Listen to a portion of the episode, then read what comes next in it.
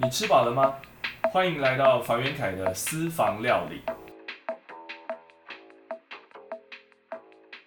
台湾刘荣禄这三个字，在室内设计界唯一一位对于所谓的西方的美术史本身哦琢磨最深，或者是说在这部分的学识方面呢，是非常非常的精湛跟深厚的。作品当中，我们看到的是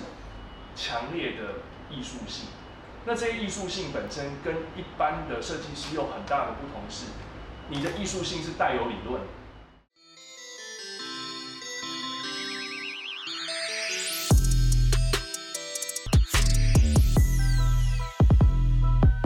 在二十年前，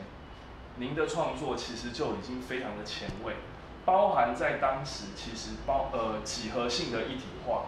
然后整个的呃几何的折线跟所谓的自由曲面，其实你已经在做实验。你可不可以告诉我们，你当时为什么可以有这么大的一个胆量做这样的一种创作？其实艺术是一种哲学嘛，我们一直在讨论到底我们要表达什么，那或者我们看到什么，那那我只是从那时候的学习的方式、思考方式，把它转换到我的空间里面，让我的空间可以有更开放式的思考。对比如说，它可能可以有不同的材料来表现空间，或者是用不同的方式来使用这个空间，会更好。就是用那样的呃思考模式来建构我对空间的思考。艺术不是因为这个形式，而是那个来自于艺术的那个背后的观念，而是如何将那个观念艺术后面的那个观念导入到空间当中，而不是将形式导入在空间。你原本从事艺术的时候，你对于视觉的敏锐度，其实相对也是被训练过的。那你当然做空间的时候，对于比例的敏锐度会相对的比较高嘛。是，这是另外一种好好处嘛。是，那这是一件事情，就是对于视觉敏锐度。那另外一件事情是对于啊、事物的思考度。因为我本来是学纯艺术的嘛，那对学纯艺术我就后来，因为我认为我的作品跟空间有关系，所以我想要做建筑，有一个对这个社会的一个一种抱负，就是想要带给这个社会美好的事物，所以我想当建筑师。我是受贝聿铭的影响很深嘛，是，那或者我受我受 Frank Gehry 的影响很深，因为哇，原来建筑可以是这样，它已经超越了那原本建筑的概念。是，然后 Frank Gehry 它的它的形式上已经超越原本建筑的概念，然后贝聿铭提出的是一种非常清晰的对建筑的一种表达方式，它可以，它它它体现了我对一种设计的东方哲学，就是四两拨千斤这件事情，它就是一个很厉害的一个力道，一件事情轻易的用一点，我觉得我我觉得贝聿铭在做生意好像就是以前那个武侠小说那种点穴，轻轻一点，然后那个人就不能动，就是很很厉害的一种非常高高深的状态。哦，然后我后来我又看到那个那个杨岸的作品，其实杨岸那时候我也不认识啊，但是我在看他作品的时候，觉得说，哇，原来室内设计可以这样。子，是，所以我就很自然而然的，慢慢的让我的设计涌入大量的艺术的我我背我的艺术背景的学艺进来了。因为刚开始本来它是两件事情的，可是因为杨岸的作品开启我对哦设计的另外一种不同的呃观念、想象、开放，然后我就把我的后面的那个背景，整个艺术学历灌到设设计这件事情。但我不太想是这样，我是认为说我会希望分得很清楚，就是当我在从事艺术的时候，我就是很清楚的我在在做一件我认为我想做的那个艺术工作的的状态。嗯，当我在做设设计的时候，不管是建筑或是反正有关空间设计的时候，我还是本着做设计这件事情在做设计。是，因为设计还是有一个对象嘛。对。那那跟艺术不一样，艺术它毕竟还是在表达自己的某些想法等等之类的。可它它的对象有时候就是自己。那但是设计的话，它的对象是有个客户嘛。对，有一个针对性。对。那或者有些功能性，你必须满足这些，所以我必须让自己站的位置清楚，我才有办法去做好这件事情。二十年前的时候，其实学长已经开始，呃，透过住宅空间，将自己的艺术方面的想法，或者是对于那时候被一些呃建筑概念的启发，已经灌入到你的作品当中。你觉得大家对于风格的接受程度上有什么样的改变？我在走一条比较艰难的艰难的路，那当客户就应该相对就比较没办法了解，所以在走的时候跌跌撞撞。那真正客户真正后来接受我的，都是因为我的诚意，或者是我的对设计的热忱。那他们刚开始可能对设计的要求是比较是一般性的，可是我们当我们跟他接触，变成我们变成是好朋友的时候，他慢慢可以理解你想做什么，然后一路走来就会从哦方案开始到变朋友，到方案结束。他会越来越感激你所对他做的事情，嗯，因为我们其实不是只是在做一个形式嘛，对，大家认为我是在做一个缝，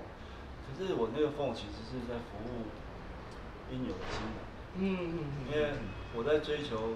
怎么去让它更好用，可是又可以好看，是，又可以有，或者是又可以去传达我想传达的一些对对空间的一个想法，是，所以我大概。不是喜欢啊空有其表的一一一件事情啊。最早我其实，在二十年前我就在追求没有电视柜这件事情。是。可是现在大陆才刚开始，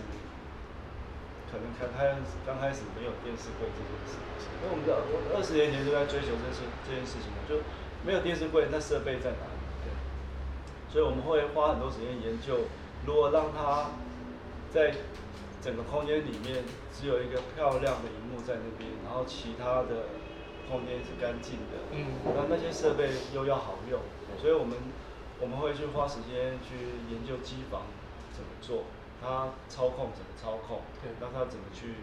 去使用它的影音设备等等，就是我们会从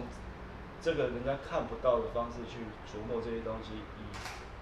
以以。你让空间可以达到我们想要表达的一种空间感。做这些公共服务的投入啊，是一件非常吃力不讨好的事情，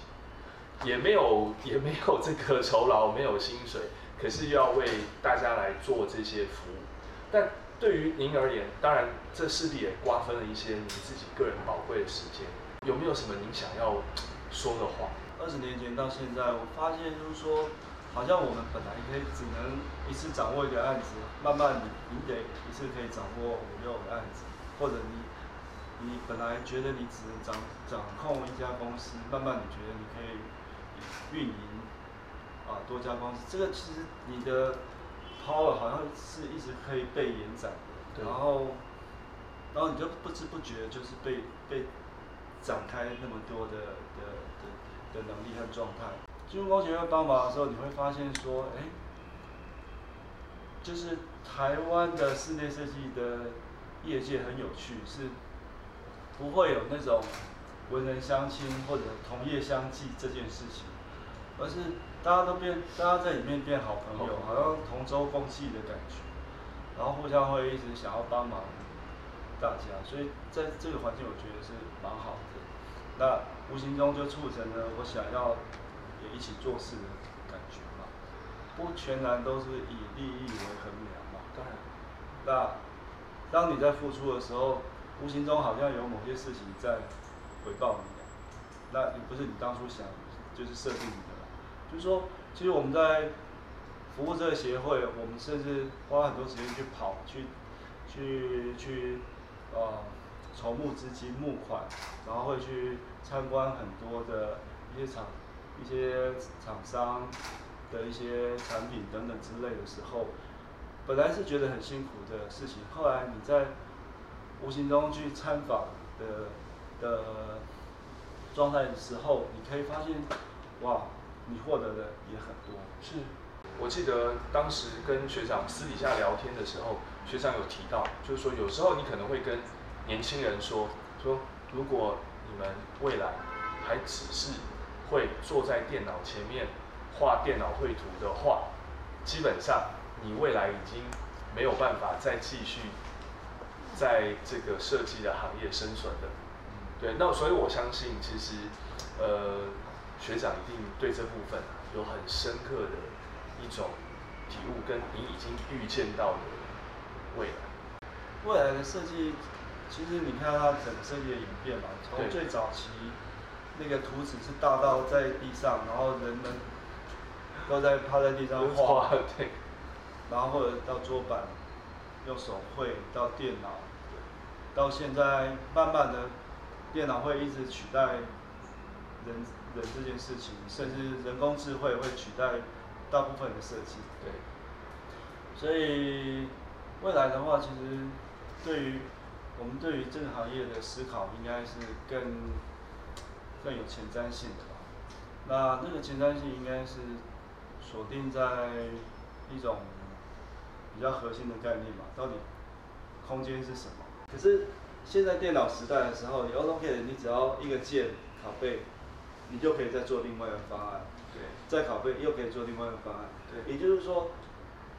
这个时代的进步应该是在帮助你节省掉那些可能不需要再花的手工的时间，对，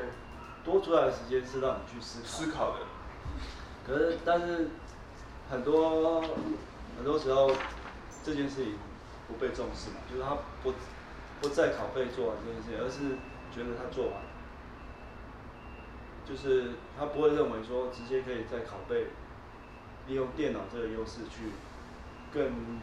发挥他的想象力。所以说我做完 A 方案，我会做 B 方案试试看有没有什么可能性，C 方案有没有什么可能性，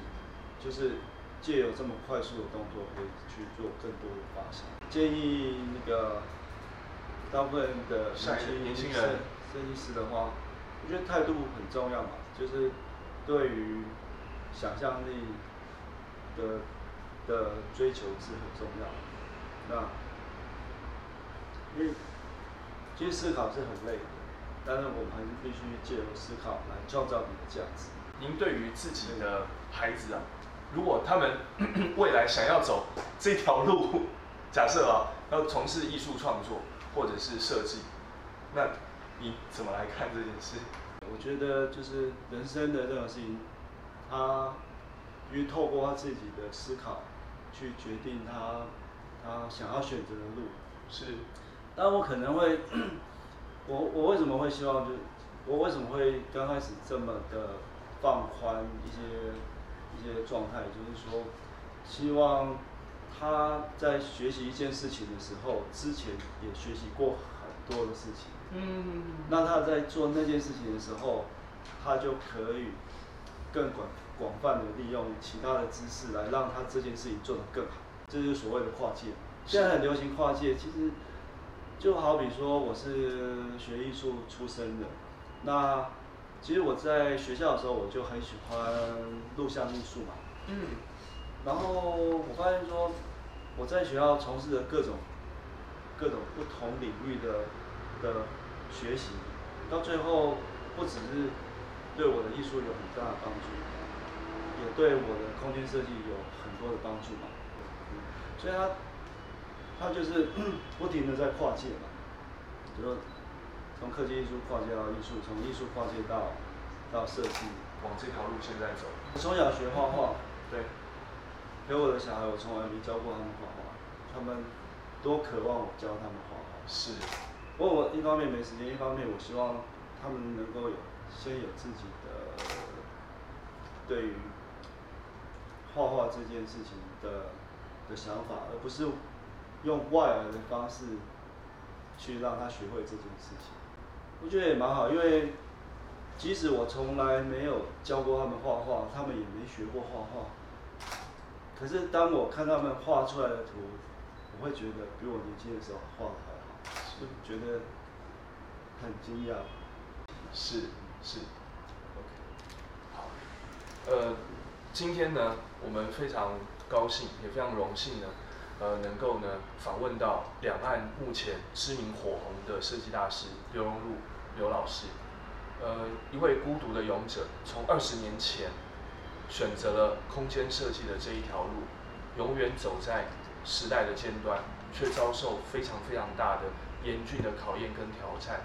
但是呢，如今现在已经枝繁叶茂、开花结果，不论是在台湾、中国大陆或北美，都有自己的一番天下。今天非常高兴能够邀请我们呃学长呃接受我们的访谈，谢谢，谢谢，谢谢，谢谢。